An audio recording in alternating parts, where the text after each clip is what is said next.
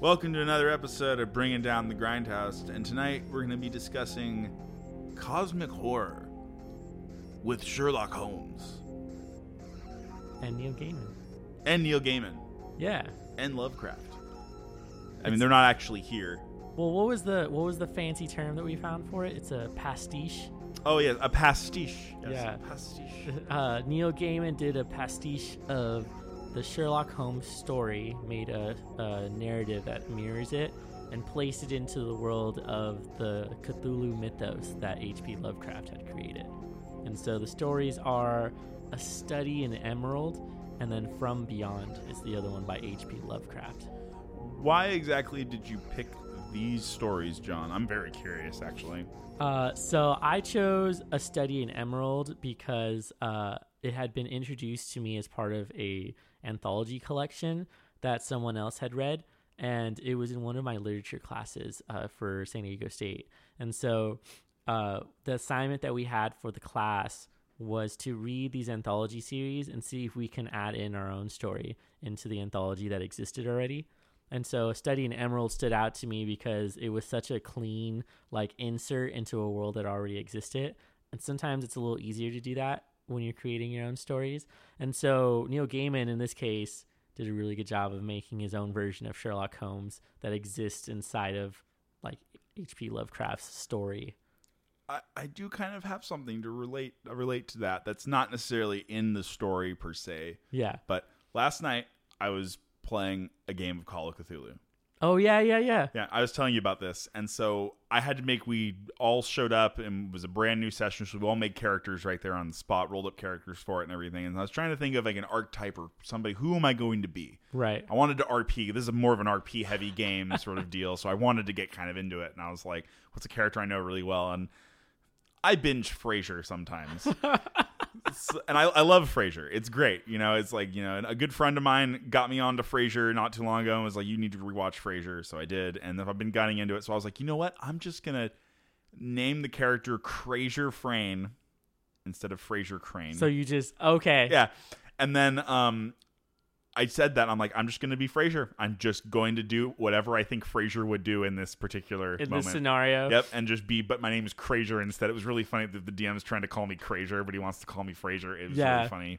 Uh, but my friend next to me, yeah, and but it, but it's a Lovecraftian, uh, eldritch setting that we're in, where Okay. there's like spooky, spooky things going on. So it was like relating something like the pastiche is imitating the work, sort of how it's written and whatnot. Okay. So that's what uh, Gaiman did with the Study in Emerald.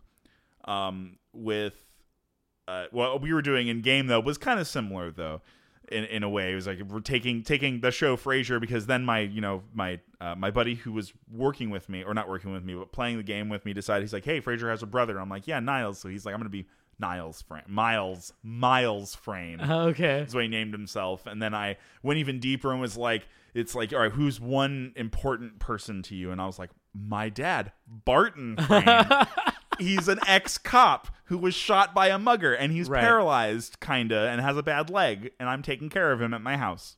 Okay. And he has a dog that I hate. So so how does this game play out? So you choose your character and then are you It's ba- well, you roll your own. There's like some. There's not really classes in it. It's more so. It's percentile based. So you roll percentile dice to determine What? whether. So you roll um two uh ten sided dice. Yeah. One has like like a si- like zeros and numbers on it, and the other one just has uh just has single digits. One has double digits. One has single digits. Yeah.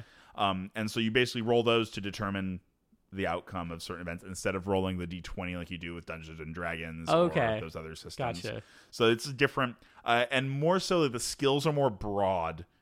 There's more. There's more. A more eclectic selection of skills. There's like your how well do you know archaeology? Okay. How well do you know uh, do, uh, specific languages? How well do you know them? Like that sort of deal. Like, oh, I have a. If I want to succeed on, you know, a check with this of my skill, I have to roll, you know, up to or below a certain percentage. So if I only have a thirty percent in my German in this game, Oh, that makes sense. Yeah. I feel like that Uh, makes it easier. If I'm uh, uh, there's pilot piloting is another one. It's set in the 20s usually. oh, okay. is where it's set is where it's usually set. I had like psycho- psychology and psychoanalysis and ch- and uh, persuasion was my other deal. So I was like the party face, and I was That's able a to yeah. I was like, that's a crazy combo to use in a Mhm. role playing game. Yeah, it was really fun though because I got to and I failed sometimes too and had to deal with that. What kind of monsters did you run into? No monsters. We ran into none. Um, the whole the whole adventure that the DM was running so far is that um the backstory for everyone is we all have to have gone to the same high school Okay. in uh in uh what Arkham Arkham Michigan. Oh God. So we're in Arkham, Michigan in the 20s, and we like, you know, hang out at speakeasies and we, you know, do stuff like that. And I am a, um, I write, my, my deal was I was Crazier Frayne and I was a, what is it, a psychology, like a psychologist who also writes for a newspaper and I write psychology articles Okay. with self-help, with help for people. Yes, I'm listening. Oh, You know, sort of, that okay, sort of okay, nonsense got sort you. of deal.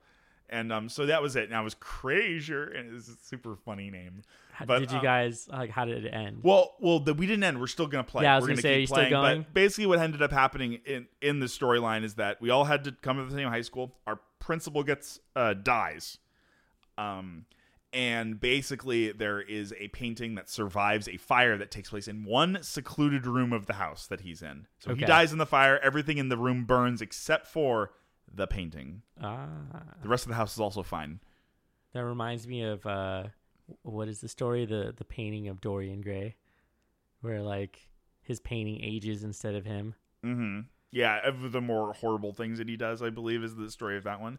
Though this Yeah. painting that would just like looks really weird and occultic-y and Okay. whatnot, so it's just really strange. And like the man like drew the painting a whole bunch and stuff, like our principal did, and it was very, very, very, very, very silly. That reminds me Not of when we played uh, what is it? Betrayal. Uh, Yeah. The House on the Haunt. What, What how, was our What name? was our scenario that we got out of that? Dude, we got a few. One of them was uh um I think I think the whole house got picked up by like a bird, like a giant bird or something. So we had to Oh. fight each other for parachutes. Yes, that is that is one I do remember. That was doing. one of them. Another one, uh I think a person transformed into was it Frankenstein?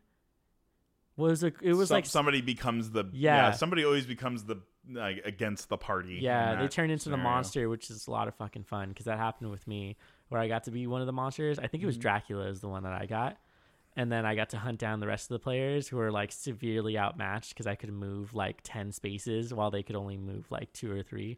Ah, So it was just good. cornering them into like the little areas they were trying to explore the house. Mm-hmm. That was cool. It's a fun game actually. Now I think about it, we should totally good- play that again.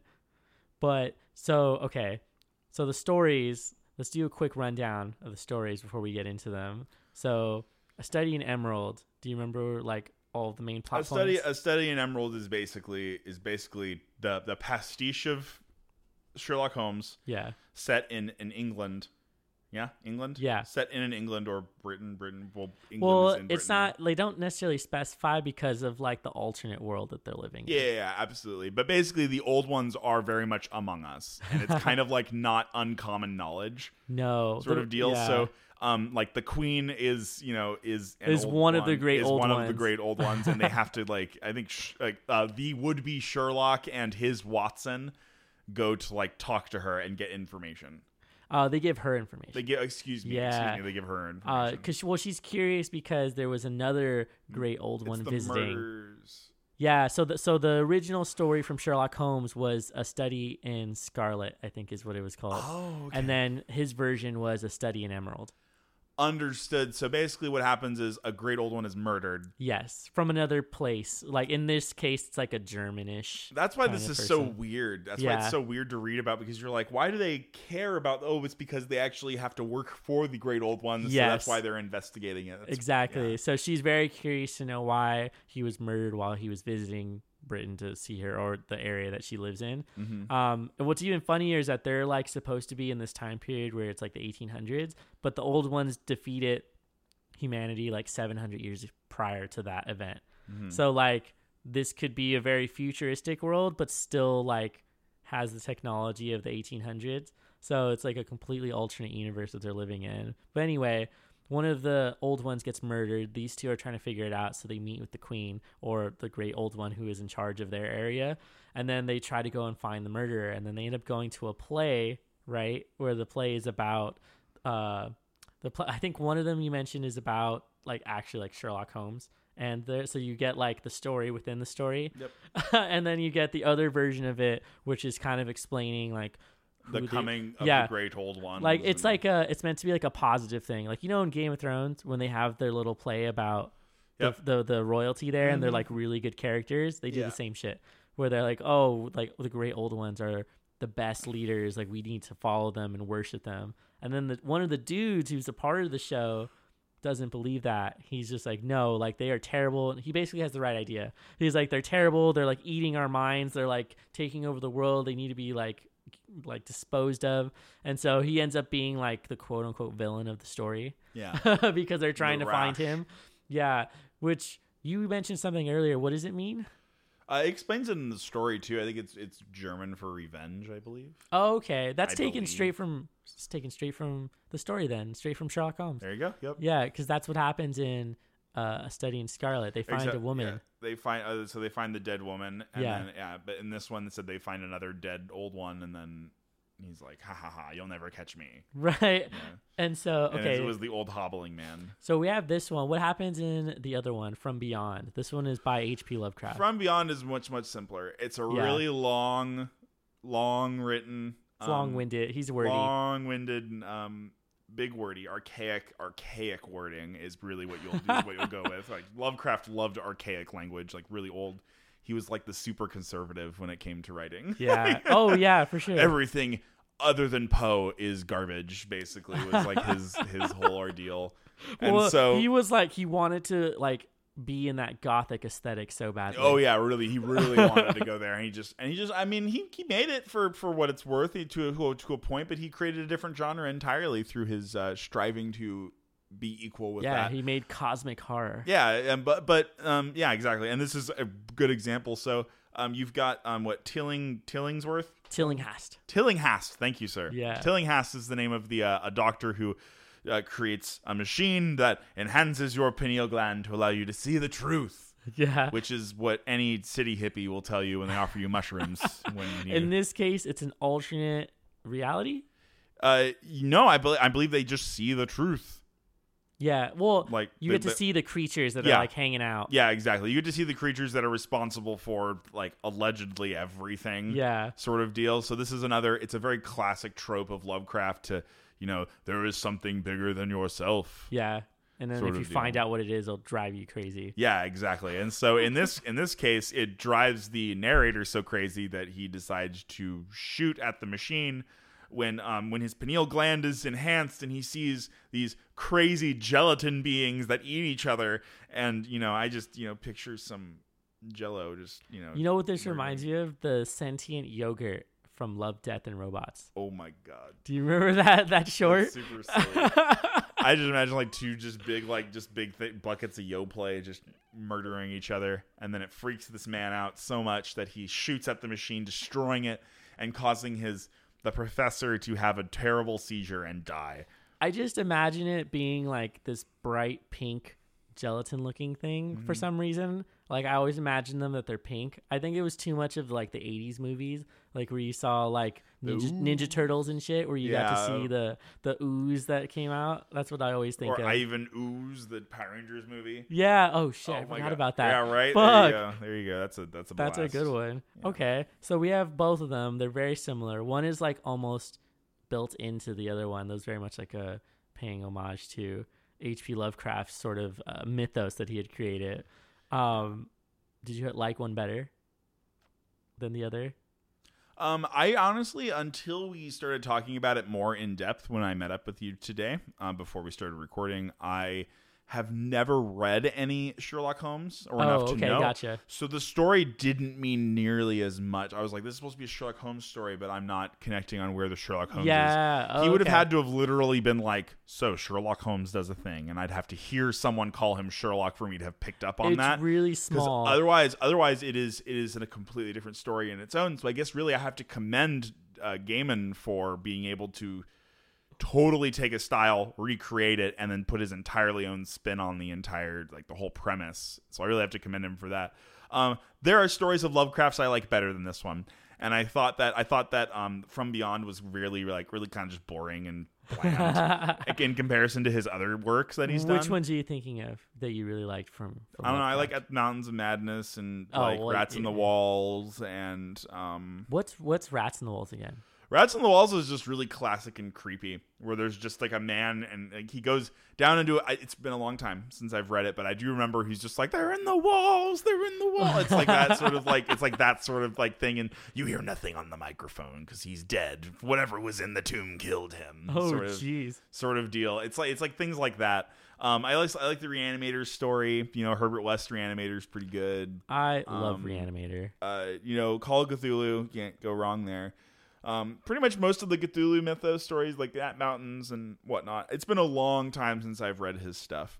Um, relating to Lovecraft, though, I've been reading another author who was a a big uh, friend of Lovecraft's, Oh, what? which was Robert Howard. Oh, okay. Robert E. Howard. Yeah. I'm pretty sure that it is Robert E. Howard, but because I have been miss, I have been fucking up that poor man's name like so much. Uh, well, I know that he hung out with like a small group Okay. of people who all Well- exchanged works. Well, here's the deal. So Robert E. Howard is from Texas. Okay. He lived in Texas for like uh, for all of his life. He lived with his mom, Yeah. and basically, um, when his mother grew horribly ill, uh, he offed himself. Oh shit. So that's the end of him. He was famous though for writing the Conan stories. So Conan the Barbarian and making the and creating the Hyborian Age. Oh. That was his entire his that was what his setting was called was the Hyborian Age. Uh, so it's like just one age of like several he made, or that was the main one he focused. On? That was on? the age that he made. Yes, okay. he has notes and stuff on it that I haven't gotten to. I actually have a few Conan, like a big Conan compilation, is like Yeah. 800 pages. That Holy I'm shit. excited to go through. Yeah, it's all the. It's like the most preferred reading of stories in a certain. Oh, way. okay. Um, the first story of Co- Conan is a pretty fucking cool character. I know this isn't necessarily horror. It delves into it a little bit, and some Conan stories cross over into like Cthulhu mythos territory. Well, yeah, because he's dealing with some supernatural things at some point. Yeah, right? often, oftentimes very Yeah. supernatural. So, like the first story, which is the Phoenix on the sword, Yeah. I believe is like the I first that one. story is the first story that Conan is ever was ever in, and Yeah. he's already king in this one. He's already king of uh, Aquiliona, Aquilona, Aquiliona. I'm I think is sure the name for of that the uh, one. is the name of the is the name of his area, uh, and he. Uh, the story starts off from the perspective of a group of bandits that are coming to overthrow him and a sorcerer summoning this like crazy like black dog creature. Okay.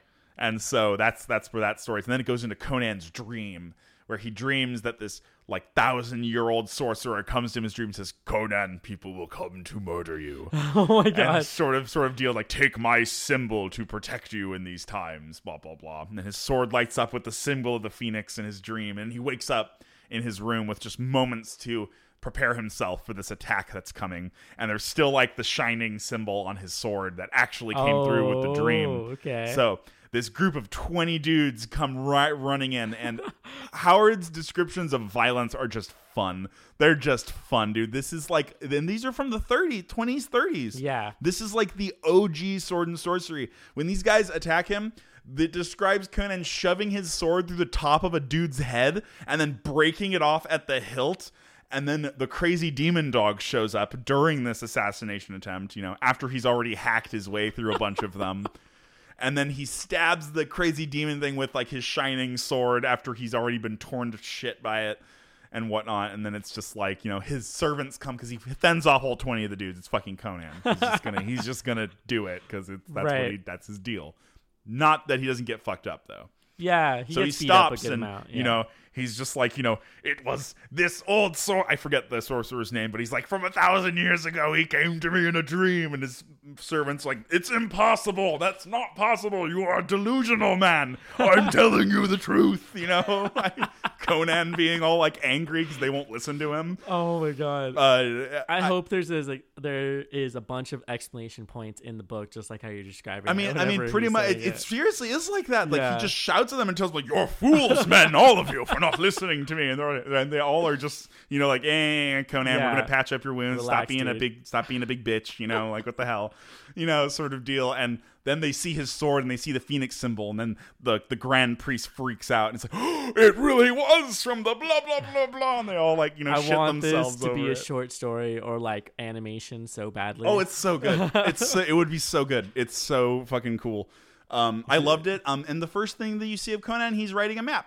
This is the first thing you see. He's creating a map of uh, his of his world and then all the worlds that he's explored. So he's not introduced as a violent into like character. yeah. He's not like immediately the barbarian. Mm-hmm. Yeah, exa- exactly. It's not until later sort of deal where you see his other ones. The next story that I'm reading with him, um, he gets uh, attacked by a dying wizard with a spiked ring that touches his arm and it makes him fall over like paralyzed.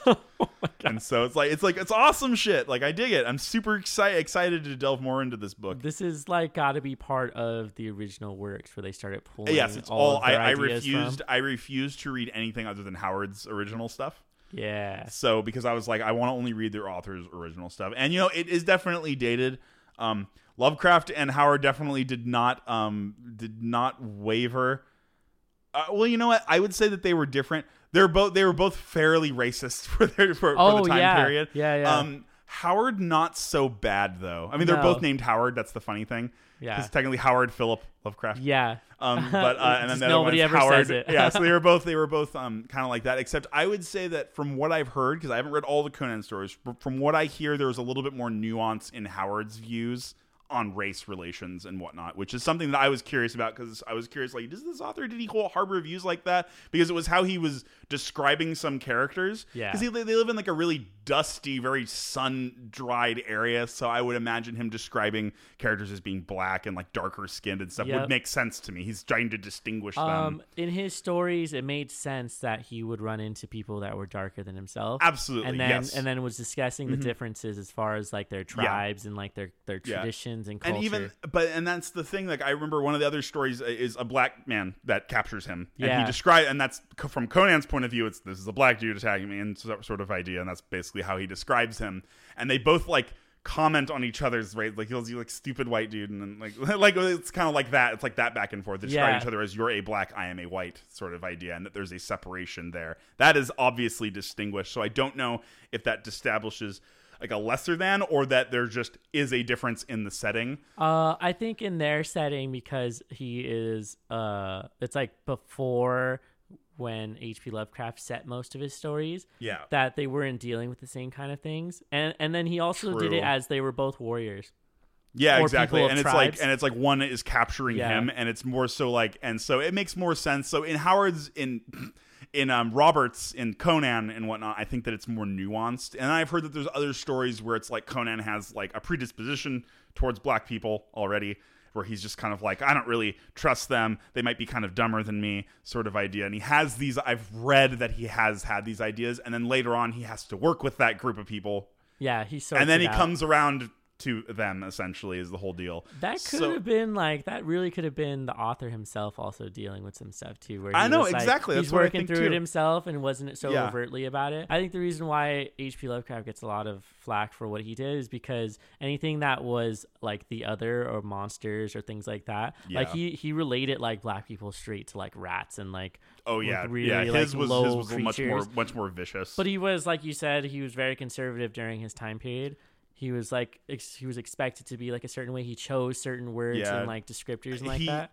I mean, it was- I mean, I said more so conservative on like his language usage because Yeah. he wanted, he really craved classic, like classic language usage, and he loves archaic language that sounds that's ridiculously difficult to pronounce. And Oh, it's like we your- mentioned too. Like he wanted so badly to be part of the gothic aesthetic that Yeah, had been absolutely. created by Yeah, by so- Poe. Mm-hmm. So he was like wanting to emulate most of it. He has a really beautiful poem about Poe that I would love to read, but I can't remember what it's called. Oh, but it's pretty shit. good. I know It's what a- you're talking It's about. a fantastic poem. I gotta be honest. I was reading that. I'm like, this is kind of gay. Like he was, he was like super into it. Like he, he really, really, He's really, really respected. Poe. really respected Poe. Like to the point He- where I'm like, he might have just like like- really wanted to meet him. Like, Truly, Lovecraft just wanted to blow Poe. That's all we know. Really though, it was like I remember reading it. I'm like, this is kind of like sexually aggressive in some ways. Like this could be read a certain way, and I don't know if he did it like just by accident, but like I want to force gabies on Poe so that we so that we can make beautiful writing children. Oh man, that's Blending hilarious. of our aesthetic. But you know what? Uh, I saw an article not too long ago that they uh, they took away the award for in literature at a certain university that used to feature um, the bust of H.P. Lovecraft. They took it away because people felt that it was like too racist to be used in like the time period now. And so like it's no longer used anymore as that as an award and people were like they were split about it. They weren't sure if that was something that they should have he, done. He created horror. Well, he- Like, not he not well, a whoa, whoa, genre whoa, whoa. He created a genre and he was influential to horror. That's what I Yeah. mean. That's what I mean. I don't mean he created horror. I mean that he was very he was super influential and it's like we wouldn't have a lot of works without him, so it's really important. Uh, what did he ever do with any of those views? He wrote angry letters about them that, Yeah. that got that did nothing. That's that were true. the same shit that every other you know like douchey white person during that time period was taught was saying.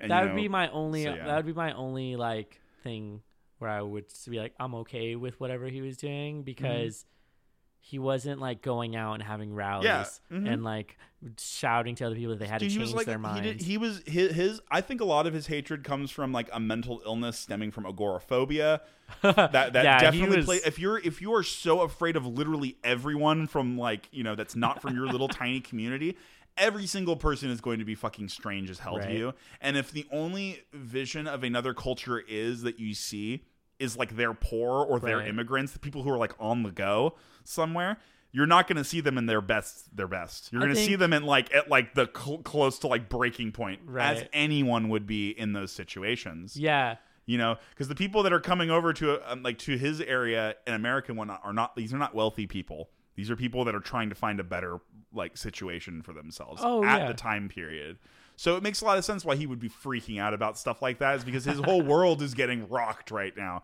some people handle it a lot better than others and some people develop mental illnesses over it. right. Yeah. oh, so much I think he for sure had something going. On. Oh yeah, don't towards the end of his absolutely. life. Yeah, you know, and I think it, it goes without saying that it, if it weren't for a lot of really terrible people, we would be missing a lot of really good art. that's that's always I hate that so much. I hate it too, man. Yeah, but I- I, I can't think about argue. that a it's hard- lot. it's hard for me to argue with it though, because he's it's not it's it's not that there would be no good art. It's just that we would have a lot of missing Uh, good art. yeah, there'd be certain time periods that were like missing from the like history of it. Yeah, I bet art history majors rip their hair out over some of those things. Oh yeah, because they have to like learn about certain artists. Yeah, and, and, like I mean, and even then, like it's it's like you know, I've like I don't know. I try to like I try to separate the art from the art. You know, I try not to look at it like that. but I but man. it's more, but it's easier. But I can see. I think it's things. easier for like certain art forms, like if you're seeing paintings, because you don't know much about the painter, right? You're only Mm-hmm. Yeah. getting to see them, and then anything you know about him is through like anything he talks Yeah, about or things like that. Whereas like a media star, like a movie star or other people like that, you know them, you've seen them, so it's really hard to separate them Yeah, from the work. exactly. Which is why like say like Bill Cosby can't get away with shit because because like we've seen him, we knew him as like a cultural icon. And, And now everyone that sees him associates him with Yeah. basically with rape. and he's like he can't he can't escape something like that. Whereas like somebody who was like an artist, say like um who's the fucking dude that he did the soup cans, um Warhol, Andy Warhol. Andy Warhol. Yeah, fuck Andy Warhol. fuck that guy. Seriously, fuck Andy Warhol. I will sing it from the rooftops. I I one so one he was he was racist, he was sexist, but on top of that, he like didn't really create a lot of new work in the later part of his career. He was just having people roll around and paint and then he would sign it off and be like, "Yeah, this is my new piece." His like art form was mockery of art. Yeah, which wasn't even that eh, good. And, well, like- and, well, here's the worst part about those. He just made mediocre art to mock modern art to sell it, literally being modern art. yeah. It's like this really pointless like display that where the end goal is cash grab and fame. Did you know someone tried to kill him?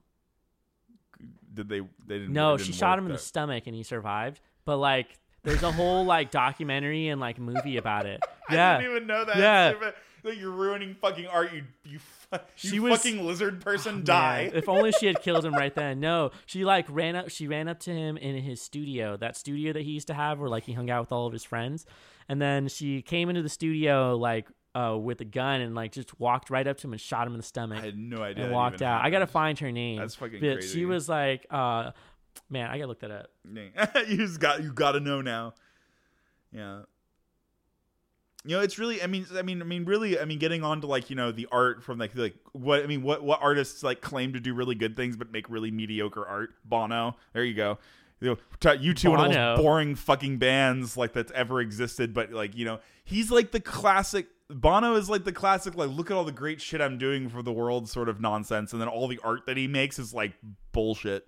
Oh, here we go. So it was Valerie Valerie Solanas. Valerie oh, she's Solanas. the one that shot Andy Warhol. She shot Andy Warhol on June third, nineteen sixty eight. She shot him in his Manhattan studio. Did she have a uh, a motive, or did they cap her right after that, or what? Uh, What they happened? they got her immediately right afterwards and like arrested her and everything like that. Um, she didn't stay in jail very long because like she shot him and like their their the laws and everything weren't as extreme. So like attempted murder was only like a couple of years in jail.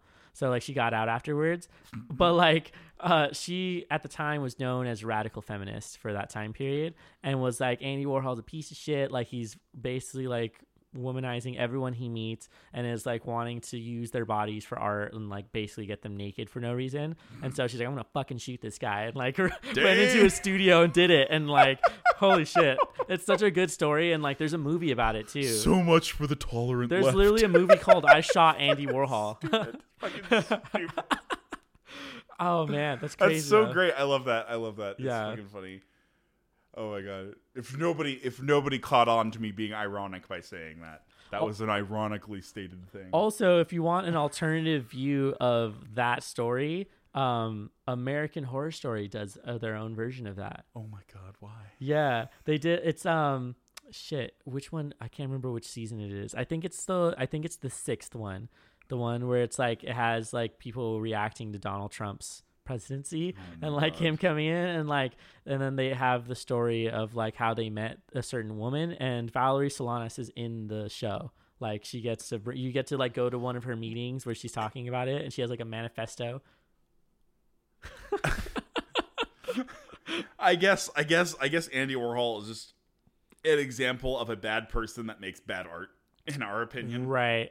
whereas Lovecraft and Howard Howard might be might be a little bit on the more like nuanced side, but while while Lovecraft is more of a uh, a person that had some very questionable views. yeah. I mean, I can he was pretty blatantly racist in a lot of his views. He has he has he has some pretty blatant poems and whatnot that are out there. Rats in the Walls has a very infamous infamously named cat, Yeah, exactly. which I will not utter the name of on this uh, thing. oh, right. Yeah, I forgot about that. Shan't utter that name. Yeah, go Uh, look it up. But uh, yeah, go look up the name of, of the cat in Rats in the Walls. I forgot Great story. about I like the stories a lot, but that's the only stain that it has. It has like a big gross turd written right, like smashed right on it. Well, you know what? It made me think about it too. I, I would understand then, like, say you're at a prestigious university and they're about to give you an award for literature, and you receive, you're like black, you're Hispanic, and you receive Mm-hmm. the head of H.P. Lovecraft, knowing as a literature major that he was very racist. I can see how that would be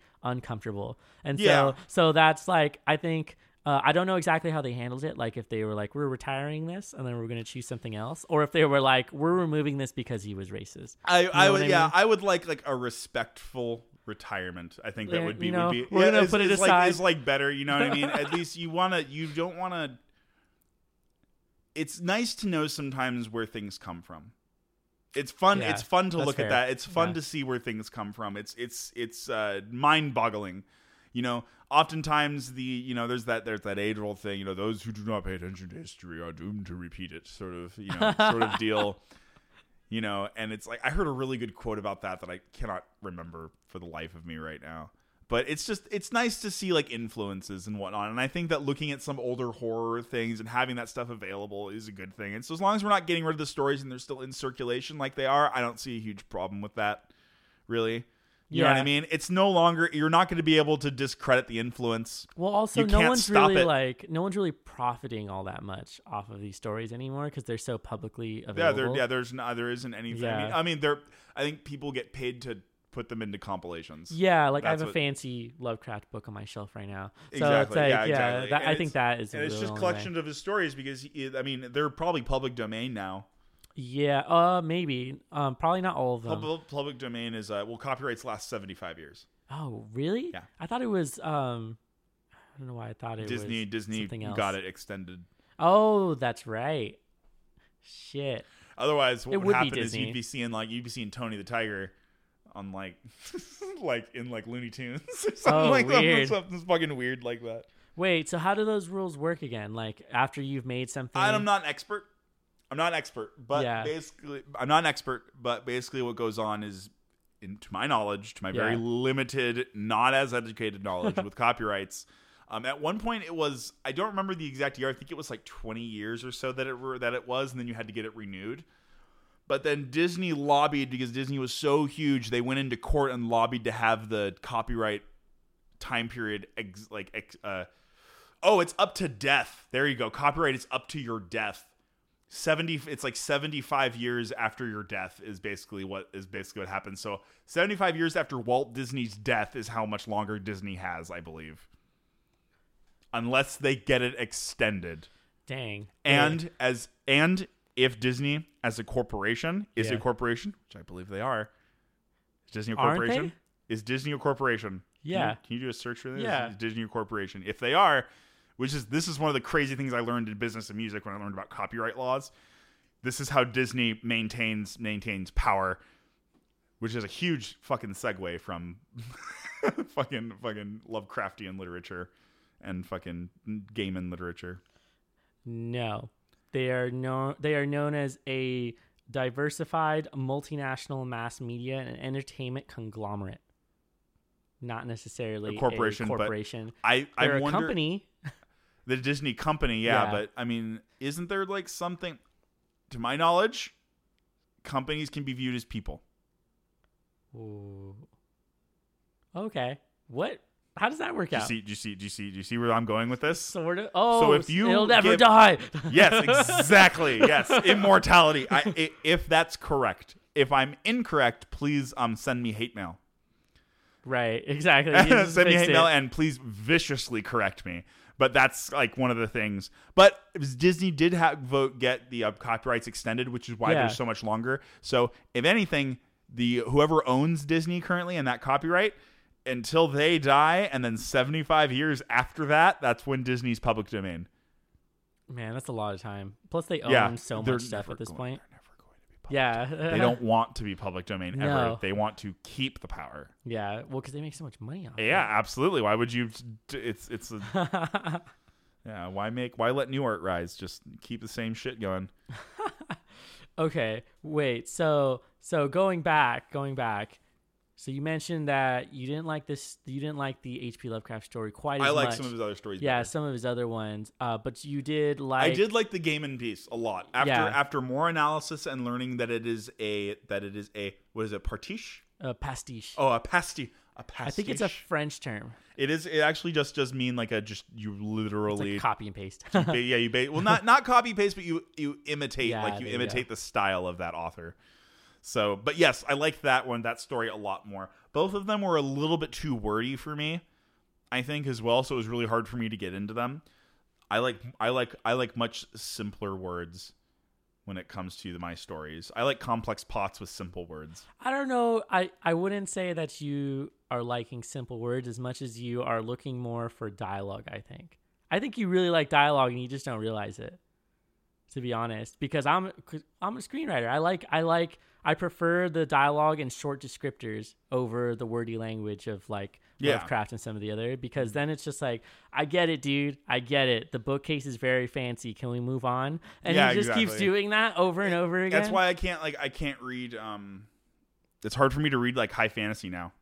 Oh yeah. really hard for me to read high fantasy now. I can only do like so much. Like the Conan stories are cool because they don't take a lot of How did you feel about? Uh, did you ever read uh, a Wheel of Time? never.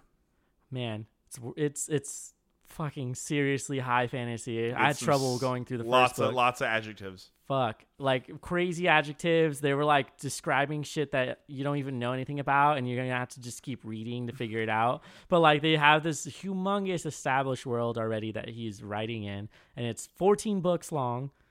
And it's interesting though because the last book, uh, he died before he could publish it, and so his son gathered together all his notes and finished the book and published it for him.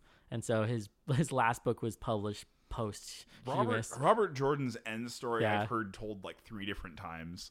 Yeah. And officially it was more so that um it was from what I hear, it was a friend of his who he liked the works of and before he died, he was like he gave it to his wife and said you're going to take my notes over to this guy. And then they gave it over to his friend and the friend finished the book after he died yep. basically. Um so there's, There's that. so many people. there was like three people I think who helped with the with finishing the book because they were like, we need to finish the story. Like there was so many notes that he had. It's huge. Yeah. It's, I mean, I've never, I don't, I don't know much about it. I read like the first three books in the Song of Ice and Fire, yeah. and that was that was as far as I cared to go. After that, I got over it. Now I read shit like like Denis Johnson's Jesus' Son, and you know, it's like 150 pages long, and all the stories are short, and they're about interesting things like heroin addicts and hospital clerks that abuse drugs and The lar- like the main like crazy overarching story, like the big big story is like a good versus evil fight. Like a, a great evil has suddenly been awoken, and then uh, the rest of the story is basically about all of these people coming together to fight this evil and like the armies and everything like that. It's like a it's I don't I don't even know if this is like a good accurate way to describe it, but to me it was like a larger version of Lord of the Rings.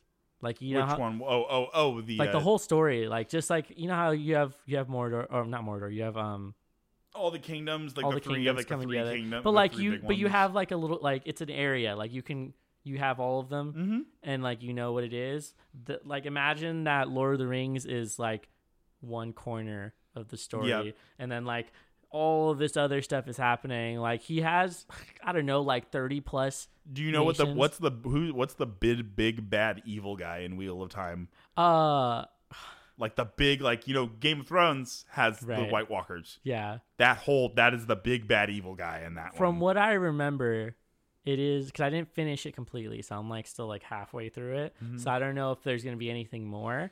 But from what I read up to, it was starting to be like um, evil manifesting itself as like demons. It was like starting to raise armies that way. They were starting to like recruit mercenaries. Like anyone who was down to be like a part of the evil side was like, all right, we're gonna recruit you, and we want you just to start raiding and pillaging anything that's near you.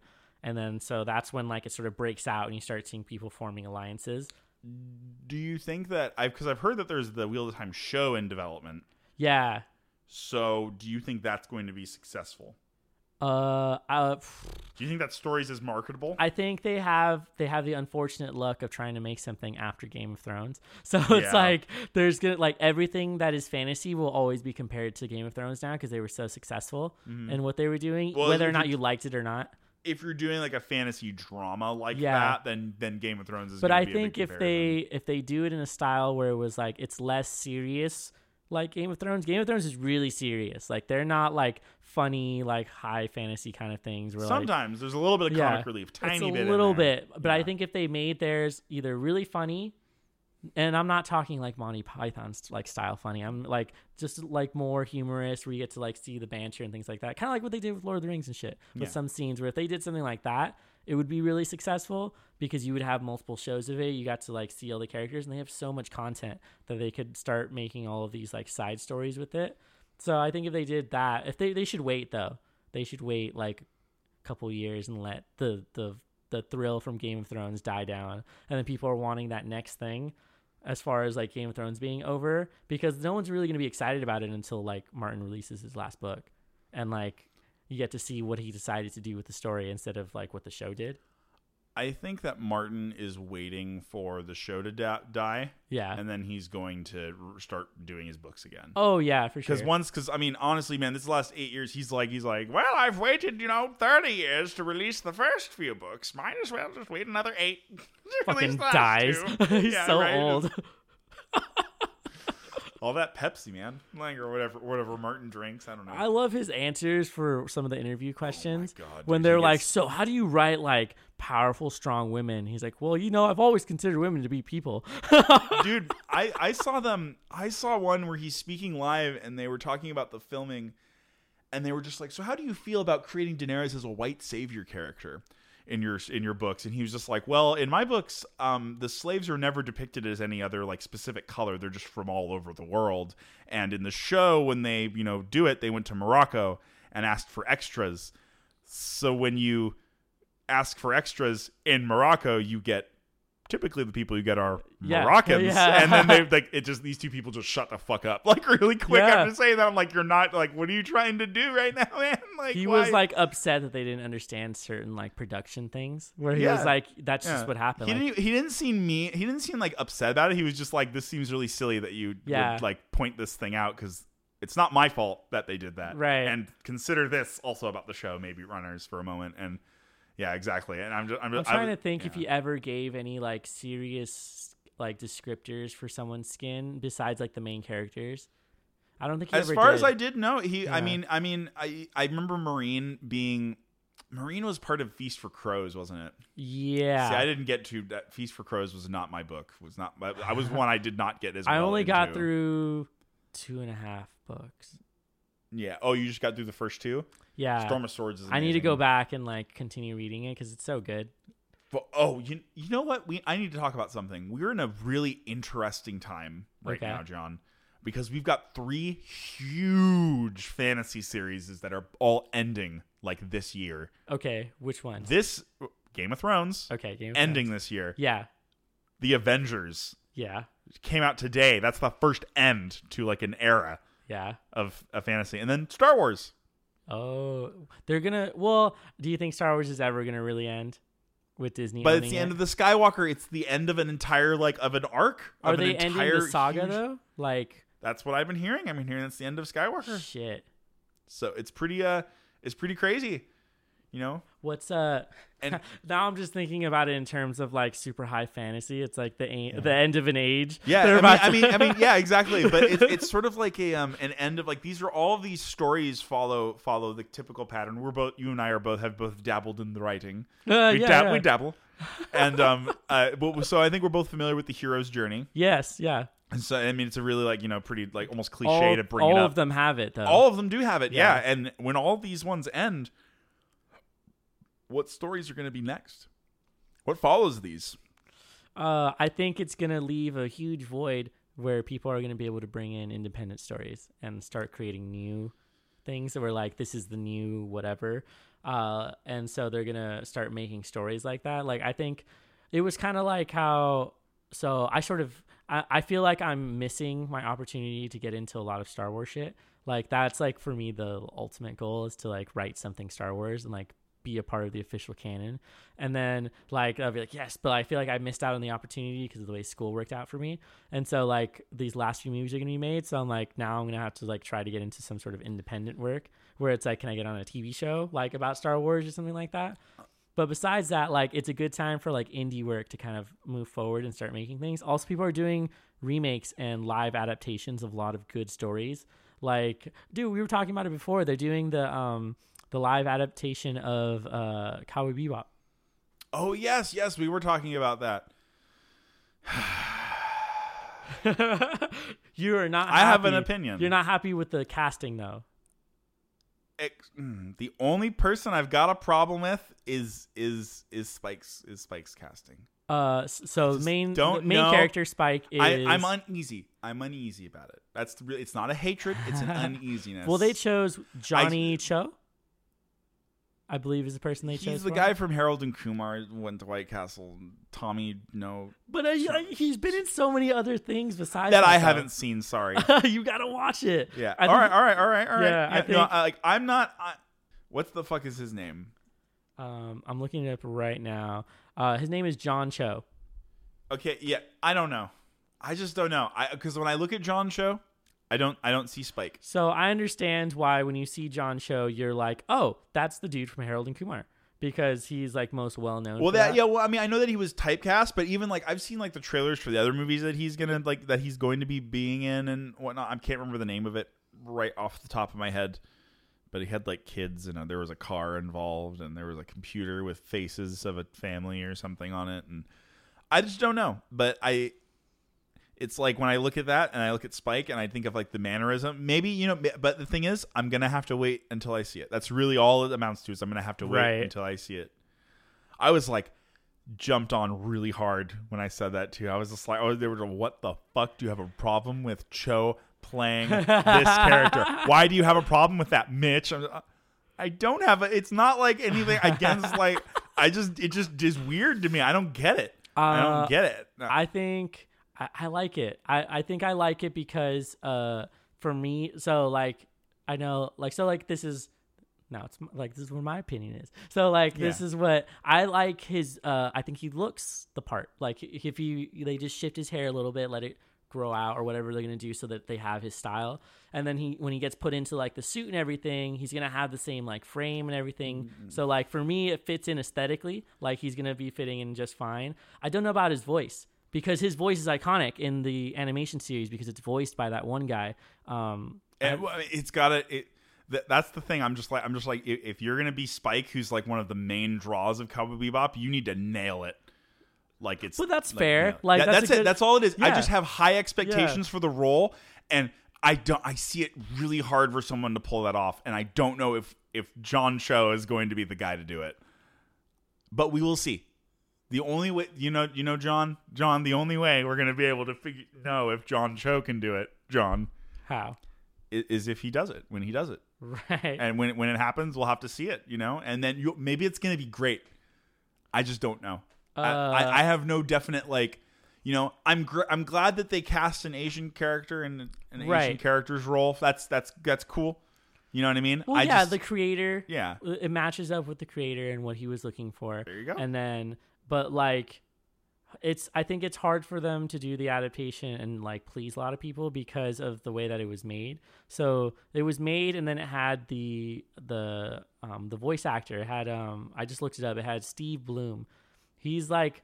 You know his voice from so many things, and to try to replace that voice is going to be really hard for people. Like to not hear that voice coming out of this character because of how much you've attached it to him.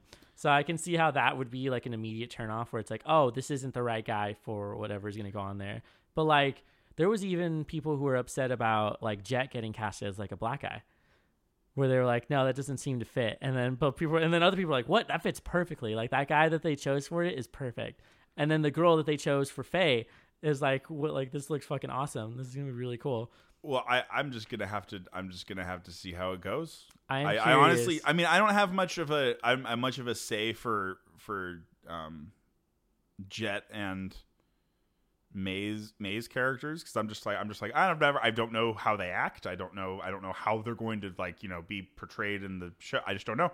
I we hope we- I don't have the script. I haven't seen any of that so I can't tell you I'm sure he's gonna have them like sit down and be like, "I need you to watch like all Yeah. of this," Yeah. and then like you you know watch the entirety of Cowboy Bebop, which is what like 23 episodes. It's not like anything crazy. And then uh and then six episodes yeah, there you go. It's like 26 episodes, and then they get to see all the mannerisms because they do a good job of showing what each character is like. And then they, once they got that, then they can kind of get into it. I think it's this is a good job for like method actors where they're like they're trying to like figure out what it is, this kind of and like start But- living like that. but John here's one thing I want to bring up did you see the live action uh, Full Metal Alchemist Okay, that was terrible. But the reason why it was terrible was because like it was made by completely separate people. I know, I know, I know. But see, it's stuff like that that makes me nervous. Like, and you know, you know, the Akira movie. I don't want a live action of that. I don't want I want them to stop right and fucking now. Want shoot the goddamn director, burn the script, give all the money back. I feel like that's so much weight though for like wanting to do something like that can't- because because the original animation is so good that like I feel like there's nothing really that you can do All, to adapt it. all you're going to do is, Is put a bunch of from it. CGI bullshit in there, and it's gonna look cheesy and it's I gonna agree. cheapen the whole thing. And I'm gonna and I'm not gonna go watch that fucking movie. Fuck that movie, and I'm not gonna watch it Oh, because man. Akira. Just go watch actual Akira, and then there you go. You can see Akira. Man, I watched that not too long ago. That's st- it's still cool. so the good. animation's so fucking cool to It's watch. It's also crazy because didn't the didn't isn't the year like 2020 in there? it's been so long since I watched it, but probably Yeah, it's like coming up on like we're about to pass up the year that it was supposed to be in there, and like there was just this huge nuke that goes off. Like it's so crazy. That's a good story. Damn, that was a really good one. How do we get here? you were no, you were talking about um things ending, like big, big like saga things, like saga fantasy, uh, sci-fi, like all of these, and it's interesting because they're all in different sort of like realms, like in different genres. They are culturally defining That's it. as well. Yes. They are all like like the like Game of Thrones and Avengers. and like we- somebody who takes a film class like in the next 20 years is Is going to gonna have this analyze- as a part of their mm-hmm. learning experience Yeah, and in my generation and your generation, we were chill. We're like the same age. pretty young. Yeah, yeah. Duh. i was like aren't you like a year older than me I hope don't tell me that because that means that I. i'm 27 i'm turning 28 this year Oh fuck me, man! I'm turning 29 this year. okay yeah we're the same age we're, the- we're the same generation what were you saying though uh, our generations grew up with all these with all these movies. I remember when the first Iron Man came out. It started when I was like the end of high school, right? yeah Yeah, yeah, yeah. yeah. yeah I was- graduated 2008, I, so I graduated in 2009 yeah. So I'm yeah, so sure it was like the end of high school. We had like just gotten the introduction to what this all was because uh didn't no, wait, did Disney own them yet? No, they they they owned them like in 2013, I think. it was think. way later. I Well, don't remember when the so merge this was like happened. this was like a risky venture what they were doing. They were like they were approaching comics and being like, how do we make a live adaptation of this humongous world? And so they started with they picked out like a certain story arc and were like, we're gonna run with it. We're gonna make the Avengers Initiative is what they were gonna do, and like we got to figure out everyone who's gonna be in it. So they like they had to have Iron Man like fucking hit gold, like they had to be perfect. And so you watch Iron Man, and it's still one of the best Marvel movies that's out there because it's just like they It had to be. they cast it perfectly by having Robert Downey Jr. be Iron Man because he's this cocky billionaire who like really gets the shit beat out of him, and then he realizes like what he needs to do after that, and it works out so well. Even the second and third movies are really good for the Iron Man series, and then you got like the rest of it. So yeah, that was that was definitely like one of those like cultural things where it became like everyone became Well, I aware. mean, just the first Avengers movie Yeah. was the first time anyone had seen so many movies right. come together into one. And Oh, have that seeing the thing. Avengers? the first Avengers, the Yeah. first Avengers movie, I was blown the fuck away by that movie. Well, I that's so like fucking film cool. history. Like to see something like that where you get to see that many heroes on screen at once. Like there hasn't been anything like it Yeah. before that. And now we're then they've done it a bunch of times now where the story's gotten even more harrowing and intense. More dramatic too is something else I've noticed as well. They're getting more and more dramatic. Yeah, as you get more emotionally attached to the characters, it is becoming more serious for people where they're like, we don't want you to kill this character regardless of what happens in the comics, Yeah. which is like completely different story arcs and things like that. But like they chose what they wanted and they're creating their own sort of story out of it. And it's like it's entertaining in a film aspect. If you really want to go for like accuracy and like small detail, you just go read the comics and like you'll enjoy the comics just as much. Because like the story with like Thanos and all of the other ones, like he like they don't even like touch on it in the movies, but like the original reason he does it is just to impress was it Lady Death? He like yeah, it's some weird like it's some weird. well, what's funny about that necromantic is he wants to impress Lady Death, but Lady Death is completely in love with Deadpool. What the fuck? Yeah, like hit, oh, like her and Deadpool, like like they just have sex regularly, and like he'll Oh go and visit her and shit, and like he's like, oh hey, what's up? And it's like his typical like asshole self, and Thanos is like, I killed half the universe for you. Why don't you love me? it's really weird. Oh my god. yeah, these are- these the shit's hilarious. demigods just being fucking petty. Uh, but you know, hopefully I'll see Endgame sometime, sometime this week, yeah, I, I'm hoping and no one spoils well. it before I fucking watch Yeah, it. you know, honestly, I gotta say, man, the internet's been really kind to me. No, you've never had anything spoiled. Nothing spoiled. No, nothing spoiled. Um, Oh fuck. you did. No, no, not good. not for Endgame. Right. Um, uh, what is it? What Game of Thrones? Star Wars. Star Wars is One of the. Star, one of the Star Wars movies was spoiled for me. oh, Yeah, that that sucked. Uh, it's it's been out long enough now where I can fucking say shit about Star Wars. But like when Han Solo gets killed, that was like spoiled for me. And so I was watching the movie the entire time, being like, I swear to God, if he fucking dies in this movie, I'm gonna be so fucking mad. And like, and then like it gets to the end there where I'm like, oh, he's having like a tender moment with his son, like they're about to give each other a hug, and then he just fucking lightsabers him straight through the chest, and you're like, well, he's dead. I have I have found such a uh, varied opinion on fucking Star fucking Star Wars on like all of those movies. I think we talked about this already before because it's still the buzz. But Right? Yeah. Well, yeah, we talked about it in like the third, second or third episode. We were talking about it. Um, yeah, we got into like a big discussion about it. oh my god, Did you see the trailer for the new one? yeah, it's pretty cool. Darth Sidious and all of that fun stuff. Apparently, he's he's gonna find his way back. Who knows how that's gonna work know. out? I wonder what they're going to. It doesn't surprise me though. Like he he's talked about it several times that he was able to like transcend death basically and like took up different bodies. So like Snoke could have just been a henchman or he could have been one of the bodies he had and he just went somewhere else. But like he obviously wasn't that important if he got cut in half like that. Yeah, right. It was ser- yeah, exactly. So I'm wondering if maybe there's more. They're like they're extending the story a little differently, whereas the other Star Wars movies were like arc, climax of arc, end of arc.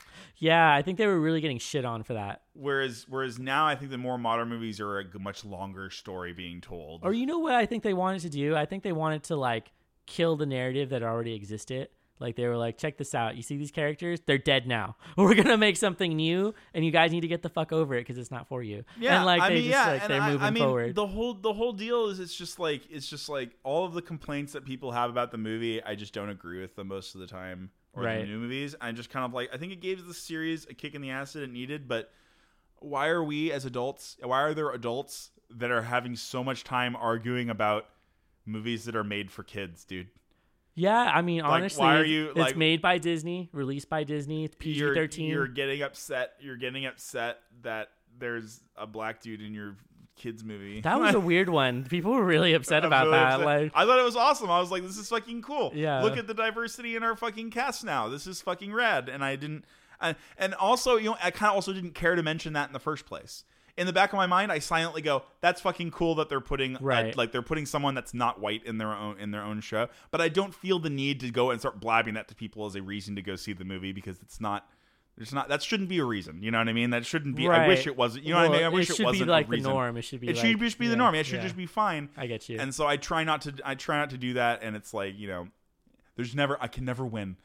You know, being being being a white person in America, I'm fucked. No, like I'm I'm fucked on trying to talk about race relations and ever being seen as oh like moderately okay. I'm always ignorant on some part of the conversation. nah. A little bit. A little bit. You've known me for a very long time, John. Well, you know what? I've known you long enough to know that you've had uh like really serious changes as far as your outlook goes. Truth. Like when I think when we first met, uh, we weren't quite on the same page for a lot of things. And then as we got to know each other and talk to each other about things, we realized more about each other and had that willingness to like listen and take in some of that. And then it, it changed. It, it turned into something that was different. And it's like it's why we're still friends. Because like I wouldn't I wouldn't be friends with you if you were like a blatant racist. Is really what I'm saying. yeah, exactly, exactly. so it's like yeah, as opposed to my non-blatant racism, as my, right subtleties. No, my really subtle like right exactly and and so so in some ways i think that is that is part of the issue is that um i can understand a uh an angry upset feeling about people talking about race and not knowing what they're talking about but at some level you are going to have to explain some things to people and you're going to have to like get into that dialogue. Yeah, and if you're unwilling to do so then you're essentially stopping a, a learning moment i think. Yeah, but I am more I'm I I am in a better position to do that myself because because I'm a dude because I am Mexican and I'm fairly light skinned so people are very likely to listen to me yeah. as opposed to somebody who's very dark and like straight black or or like very like Hispanic or Indian and they don't like no I don't like this opinion so it's like not, me knowing that I engage in those conversations constantly because it's Yeah. like something that I can do. So it's like there's different levels Yeah. for it, and people can figure there's it out. there's also a place. It's like I oftentimes don't feel that I have a place to speak on some things. Like nowadays, like some, at one point when I felt that I had a liberty to speak on everything, I just sometimes just I just choose I'd rather not too much. well, it's a good thing. That's you figured out. You know, you don't have to get into. You don't have to be the expert on everything. Yeah, exactly. You don't have to. You don't have to explain, come up to everyone, and be like, "I know a thing about this," even though I still do that with useless knowledge all the time. Did you know that stuff? Well, speaking of like talking about that, it reminded me of so so the one of the stories, the the study in Emerald. Mm-hmm. I I enjoy that they made sort of like they made fun of the Queen.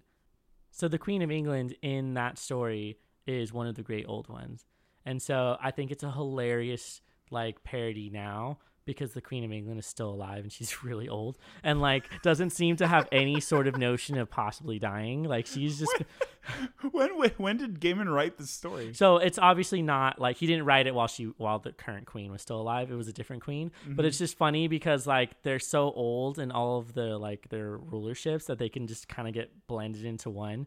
And so like it's always sort of been the story of England, right? Is that they always had this queen who fucking lives forever, like super old. Like they always lived to be really really old. And then like they have all of the jokes in the movies and film where they're like long live the queen and like they always like will drink to her things like that do you remember uh the league of extraordinary gentlemen Yes, I do. do you remember when he's in africa and is like in the like house that he's staying in where uh there's like a picture of the queen on the wall? And like they're like all of them are like yeah long live the queen. And like they're standing up to like drink to the queen of that time. And then um one of the dudes who comes in and tries to kill them is like running off and he walks outside with his rifle and he's like oh and he puts it down. He's like yeah of course you can't make that shot and then he puts on his glasses. He's like i hate getting old and like brings up the he brings up the rifle and shoots him at like 300 yards and you're like oh okay shit. And it's it's fucking um it's sean connery in that movie you know remember Yeah, yeah, Yeah, no, I do remember yeah. Sean Connery being in that movie. I just don't remember that particular scene with the Queen, but it's still funny. That that shit is hilarious. But basically, I thought it was funny that they. I feel like there was always uh, subjects of England who were like not huge fans of the Queen, and so like they would make like jokes about it. And then there was other people who were like, "Long live the Queen," who were very much in support. And so that was like the separation of like their politics. Like, do you support the monarchy and the queen, or do you want a different kind of rulership? And so that's always been their sort of struggle, which now like the monarchy there is not really like in charge. They're more of like figureheads for the country for like anyone who wants to still have that like really old prestige of having the family. And then they don't like really run too much of the government. And but they are like in service. Like there's a lot of uh, sons who are like joining the military and then like they get to be the royal prince of whatever in in the army. And so that made me laugh because she was one of the great old ones. And can, and I I really like the the image of the, the current queen walking out and then she like suddenly transforms. Just has a tentacle hand. right? Like it like That's it. slips out from underneath her dress or something. And it would just work out that way. It would be pretty funny. I think Yeah. it'd be funny to see something like that. I would definitely like to actually see like a like a live action like you know, uh, uh, what Shadow over Innsmouth and stuff like that, or um, some of Lovecraft's Lovecraft settings would be very interesting to see like a story done in them, or like a like an actual script written for them, or a show or something done. Because there's not a lot of them have been like super low budget and kind of lame. You know, Right. not as like I want like a serious, grimy, like well written, like Lovecraft styled like horror. I don't think anyone's been like wanting to pick it up recently. Yeah. We're not we're not in the It's age. not ready yet. They I think it's the it. cultural consciousness. It's like the zeitgeist. It's not like we're not in the realm of wanting to see that type of horror. Yeah, we don't want to see cosmic horror right now. Um, I think what people are super interested in is like you said, they were really interested in sci-fi, like well, more of like Star Wars ish sci-fi, not like really deep thinking, like intellectual sci-fi. Dune. Yeah, fucking Dune. Holy shit. Yeah, you want a fucking Dune movie?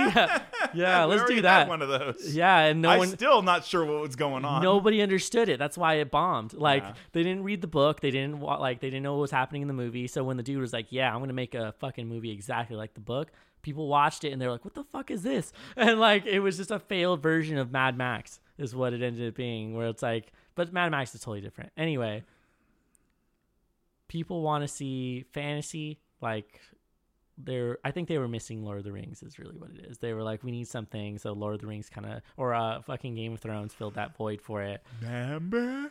and then like Star Wars was like Star Wars was like it existed for an era and then existed again and then existed one more time. And so it's like they're like they keep coming up with the new generations and like being able like like we got the prequels which unfortunately weren't that great, but it was more Star Wars. Like I was still excited to like see more Star Wars coming out and like they were connected to like video games and shit that were coming out during the time. Like you had uh the pod racing game that came out on like GameCube and shit Those games were cool. which were like a fucking good look like they were a good amount of fun to play those and then you got to see the kid racing on screen and so like you're a kid yourself that means like you felt like you could possibly be one of those pod racers so it was a good translation That was a good for yeah. like the people who were watching it for all the kids who were watching it and then to see like the origins of these characters I don't think the new Star Wars movies really have like a child for children to latch onto really in the movies. no not really Most of them are like all adults for the most part. So that's an interesting bit.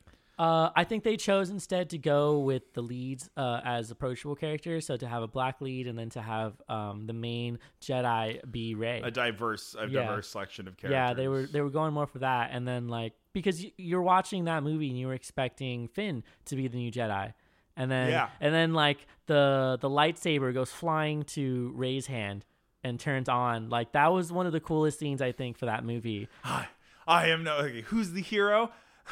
I am no man. Oh my god, I love that. They should they should redo that scene with that line. Uh, yeah, where he's like on his knees. He's like, "No man can kill me," and then that's when she pulls off Yeah. her helmet. I am no man. That's the best. Yeah. I love that. I- we recently just did a uh, a Lord of the Rings like watch of all the movies where we not not not in one sitting, but we'd like over a few weeks we'd Right. like watched them each movie individually and got to that part and we were all like everyone because we'd already seen it. We were just like, Here, she's gonna say it. She's gonna say it. I don't know, man. We're like, whoa! Yeah, freak out. all freak out over that part. Yeah, it was great. It was awesome. Oh, I love that.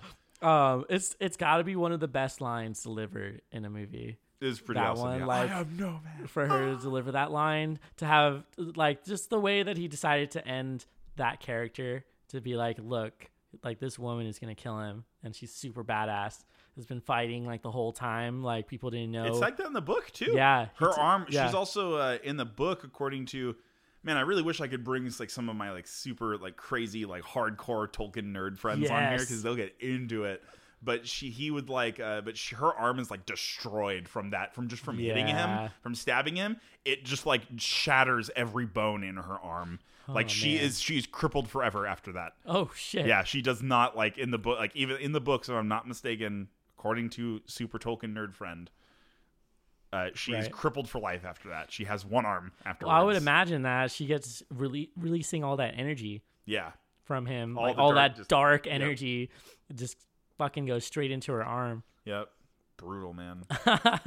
man those movies are great i want to i want to go and rewatch them again They're fun. They're just they're just really fun movies, man. They're just good, good, good adventure stuff. Um, I just want to see some cool Conan movies now. The only Conan movie, well, we, we i was gonna mention that I'm really dumb that there was like Conan movies in the '80s, like a whole bunch of them. Like, Well. I mean, it was like, but they were really, but they were really cheesy though. yeah, they were. they were like cheesy and not as very cool. And like. I want like a, and like the newest one with Jason Momoa was shit. It just wasn't good. holy shit, they did make a new. yeah, Conan. no, It's I forgot I saw it in theaters because I was kind of excited about it, but then I didn't like it at all, and I was like, this is really dumb. It's because they keep going straight to like the violent barbarian style. yeah, and they it. don't do any like they don't do any like good good some good dialogue There's with no him fantasy, or like, any, yeah, brought like the build up to the stories Yeah. and stuff, which is an important part of those those those stories. Like I think if they went to the source material and did that, it'd be pretty rad because it's a pretty big kingdom too, and there's a whole lot of stuff you can get into. But the idea of the Hyborian Age, for getting back on Conan again, was that there were supposed to be a bunch of nations that are warring for control Right. of the whole. Yeah, And there's never supposed to be a single one. Conan is just one of many. that's always a good way. I think personally, that's a good way to do the narrative when you Yeah. create several factions that are coming Yeah. together or fighting, But- because people latch onto one. he makes the factions, but they're never like really in depth explored. Yeah, It's more like snippets of Conan's life and his interactions with those. yeah. people. He And definitely focused just on him. Yeah, it's I think very he was Conan just, on the character. I think he was creating just enough world for him to travel in, and then didn't really like flesh it out all that much. There's a, there's a whole map, and he wrote a whole he wrote essays on the Hyborian Age about it. oh shit. There's like stuff. There's like he got really he got much more in depth than we maybe give him maybe to save for. himself tangents into like Yeah, exactly. Yeah, he, also like has focused maps. in. There are maps. So if you want to well. go look at the lore and all the extra stuff, he's like, here you go. Yeah, go check Yeah. out all this Yeah. all this extra shit. 'Cause I So- would do that too. That's a Yeah. good idea. Absolutely. Um, I, I, um, what is it? There's a lot of people that like took the Conan thing and like you know rewrote the stories. Robert Jordan, the Wheel of Time guy, wrote Conan stories. Oh yeah. Legitimately, so many. I guarantee Neil Gaiman wrote Conan stories. I guarantee you. I can look it up. Neil Ga- Can you look up really quick? Did Neil Gaiman write a Conan story? If he did, I want to read it because that's probably so awesome. But yeah, a pa- a, a, a pastiche, a pastiche of Conan. Pastiche. A pastiche, excuse me, pastiche, pastiche, pastiche. It's like paste, paste. Yeah, No, I don't see anything that's not related to cool. him. All right. Well, you know, one day, one day. I don't think I don't think Neil Gaiman would, Would be, do- would do something it like 'cause that? He's not, he wasn't alive during that time period. That's a good point, huh? he's yeah. he's he's still alive today. So like, I've heard. Well, I've heard Conan described as a cowboy, like a cowboy type character. Like he's. Uh, If you think about where he's written and you think about kind of how he is, he goes into a into a town place and he would be something like- goes on down there. He would be Conan like- fucks it up and he leaves and goes on to the next place, sort of deal. Like that's his like kind of mo. oh, that's more of like um. He's like a precursor to what the cowboy character would be. He's like yeah, yeah. I'm not like- saying that he he's like is a a, cowboy. I'm just saying that he's like Oh, a- that style of yeah, character. he's like that style Okay. of character. Like he's It's kind an archetype. There you yeah, go. yeah, yeah. There you go. He. He's an archetype, kind of like kind Yeah. of like that, except like um the barbarian sort of individual. I can't get Arnold Schwarzenegger's I face know, out of my and head. it's not as cool. I mean, I love that he punches a camel. That's cool, but I mean, that's oh, not he totally like. does. But you know, but you Arnold Schwarzenegger doesn't stick a sword through the top of a dude's head and then break it off on the You're hilt, not doing it and right. then like he's not doing it right. Like he did something wrong. It's not the right thing. That's hilarious. I love that. and you know, like it's not even like. I don't know, man. I don't know. I, I need to read more. I'll I'll have to read more and get back to you on it so I can have actual opinions. But yeah, um, but yeah, Cosmic Horror is fucking awesome. I love Cosmic Horror. Um, I love Conan. I've just been reading that a lot lately. Hell yeah. That's a good one. Yeah. Well, let's see. Before we wrap it up, Yeah. I wanted to go back then. Would you recommend either of these stories for people to go and read or like any of the authors, like other stuff? Because I know Neil Gaiman has a lot of good stuff. Gaiman, absolutely. Uh, uh, if if you can, Lovecraft is really niche. Yeah. really niche. Yeah. If you if Lovecraft is really wordy, he has a lot of cool ideas. His ideas really flourish on paper a lot, and a lot of them are like you are kind of like you can fill it in with your own mind, sort of thing. Oh, yeah. So I wouldn't. I, I don't. I, I wouldn't like to put one of their artworks above the other. Yeah. I fair. wouldn't like to do that because I don't think that that's really fair. And I think that you're gonna get different things out of both of the authors. With Neil, with with Gaiman, you're gonna get very precise language Yeah. Yeah. very we were talking precise about it. We were we were talking about that, and I, I whenever I read Gaiman stuff, I always feel like he picked the correct word for everything for all of the situations. Whenever Right. the person says he picked the right word for that. Hell yeah. I mean, you could say that for a lot of authors, but with Gaiman and his prose, it's very much. That's what I get. I get that he like picked the right word individually for every little bit that goes in there. Also, if you're interested in more of Neil Gaiman's work, uh, there's currently a show based off of one of his books, American Gods. Is Mm. Oh, on, I need to is watch on that. Starz. Holy shit, is that a good show? yeah, I've heard. I've heard visually, whoever was doing the art direction for that, they got it spot on. Like this is what you would I've think never it would look like. it- yeah, that's fucking. they cool. pulled these characters straight out of the book and started like creating what they would look like and then to have like it's like they've sort of created a new version of like what would be considered like american gothic like Ah, those okay. characters where like all of the um gods are considered uh, like certain gods of like the area that they exist in and a lot of them are from the united states or north america Mm-hmm. uh, with the exception of maybe like one of the um he's like from ireland because he has like a lucky coin but like besides that though like it's really spot on and they have um they have really intense moments of where they talk about um they talk about the slave trade and how that sort of came out and they have this whole like spoken word section where let's, this guy talks about what the experience was like coming over from Africa and being brought to the North America because for them they can't talk about ancient gods and history without touching on the history of the United States which includes slavery. Yep. So to go through that whole narrative is really crazy. So definitely watch American Gods on Starz because I think they've already got the first season out and they're premiering the second one right now. So you could you you could wait until the second season is done maybe and then just binge watch all of it. Because it's I binge watched the first season and was super upset because there was nothing else and I had to like just wait for the new one to come out. But you know, I'm excited to see what else they're gonna do. I'm also excited for the new Game of Thrones episode that's gonna be coming out. It's Oh such a prep. God. Like it's a it's, It's- like it's like watching the um, first Lord of the Rings movie where everything is like getting prepared and you know like Yep. shit's coming together and things are about to happen. And now it's about two towers. Now Helm's Deep. About Yep. To happen. The whole battle. This is the this biggest is not, battle. This is not that we we know. See, we, here's the funny thing: is we know that Aragorn, Gimli, and Legolas survive Helm's Deep. Yeah. we know that just on precursor of Lord of the Rings. We know the story continues.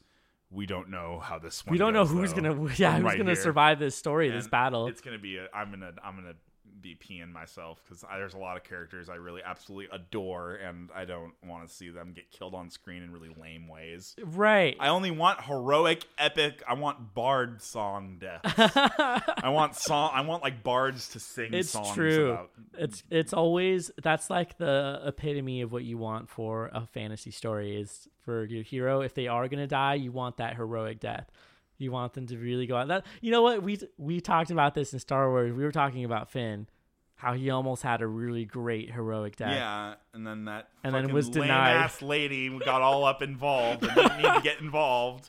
oh man that was super funny I love that And then you would have had an entire generation of angry 40 year old white dudes who could stop complaining. right But, you know, I guess the showrunners saw fit to keep him in there. So. I, which is fine, you know. There's nothing wrong with Finn. I like Finn. I, I thought like Finn was Finn too, awesome. I think Finn's cool. Like I don't have an issue with it. I like I like that he's kind of like the he's kind of a fumbling hero. yeah exactly He's like he's like he's like the guy that showed up to the D and D session and rolled up a character that doesn't have the greatest stats, and he's like working on Just it. rolled you know? with it. he's like he's like you know I, I I'm a fighter, but I put all my points in like Constitution. Uh, Like, yeah really really though he survives dodge- it I know? can dodge and get beat up. You know? and then like fumbles. Like I don't know. I don't know. He raises up a lightsaber. I. It's been so long since I watched. well he those movies. uses he used the the weapon that was supposed to be used against the lightsaber the the like stormtrooper that suddenly just had like all of these fighting and like that was the most like the that was stormtrooper that breaks yeah. that breaks it. that just breaks that, That like is right. typical story thing. arc. His story arc is actually super cool because Yeah. he's, he's a soldier that leaves the army. That's right. I remember them. Like the backstories for some of the characters are super cool this time around. yeah I actually. I need to. I know we're trying to wrap up, but You're fine. I, I think that all of the bitching about Luke's. I probably made this already, but Luke's Luke as like a character. Yeah. and his whole background and everything, like it all makes sense. His whole story makes sense. I don't understand why everyone's mad about that. Like I, I never understood the anger, resentment, and upsetness over any of the Star Wars stuff. And the only thing that's going to make people happy is if we get like a legit The Old Republic. movie. Yeah That's honestly the only. Honestly, I think I'm. I'm kind of sick of us dealing in the future. I want to go back to the past and watch Jedi Sith Wars. yeah I want to watch like full on. Like I want like they. That's probably where the Star Wars is going next, dude. well they're making a new Star Wars The Old Republic game so people are gonna be stoked for that is it Bioware doing it? uh I don't think so That's fucking. Well, maybe Bioware's kind of lame now. So well I, I they're kind of like broke are they broke now? I thought so I don't know going on. I don't think they have very much No, cash. no. Bioware's got a new got their new Dragon Age coming out. They just Oh, you're right. It. Yeah, They're yeah. working on a new Dragon Age yeah, game. that's right. Um. Anyway, but I think I am exhausted discussing these stories. I am exhausted myself. Well, let's see. Before we go, I really just want to remind everybody that we're super easy to find. We're on all the streaming services, so just go and search up "Bringing Down the Grindhouse." We're on Spotify, we're on iTunes, iHeartRadio, Google Play Music, so you're able to find us all there. and don't forget, I don't know. We have a super slick logo now. Yes, It's pretty cool. We just got a new logo. I want a T-shirt. I placed it on. We're gonna. I'm gonna honestly see about getting like some cool merchandise that we could possibly start like selling to people, so like little buttons and shirts and things like that. Buttons would be awesome. Yeah, get like the because those are super like they're cheaper to make. You know, you get to like you get a good amount of them. I've I know friends who have like button makers, so I might be able to like get like some sort of deal going with them. Get something like that, you know, so it'll work out Yeah, yeah. It's a little and then something. yeah, so able to do that, and then uh, future projects, future projects. I'm really excited for new things. I like that we're exploring literature. Like we've gone into like scary stories to tell in the dark, which was a lot of fun. That was a good one. That was a one lot. really, really fun, fun Uh, episode to do. to is like really alternative to what we've been going through. I think what we're gonna head into next is some like alternative forms of media, which can include like video games, like board games maybe, things like that. I'm I'm wanting to push towards doing something in relation to the Doom video game series. Yes, I need to sit down and actually Just like how culturally iconic it was for the time period it came out in, uh, its relation to like being next to the technology that it was being released with, like the original being on a floppy disk, is like still crazy to me. Like you had It's like almost several. like the Doom games evolved with the times. Yes, that's exactly what happened. We'll talk about that yeah, on another You episode. know, we'll get, like we'll go through the history of it and like talk more, uh, like a little bit more about it and like how it affected us, and then seeing the different versions of it now. And it's a it's it's an interesting game for me. It's a lot of fun because it's not it's not the hide behind a box like Call of Duty game. Like you are up in these monsters' faces, and the only way to get ammo is to like cut one of these monsters in half and have it drop some ammo in front of you. And that's just how you progress through the story. It's just like a crazy hack and slash. Murder everything. So it's like it's a lot of fun. So we'll definitely do something like that. Um, but thanks for coming out to talk to me tonight, Mitch, about these two short stories. Even though we kind of we moved to other things, but it's okay. We were still we were we were related. We went back to it. Yeah. Yeah. So thanks for coming out, and I hope uh, everybody has a good night. Thank you.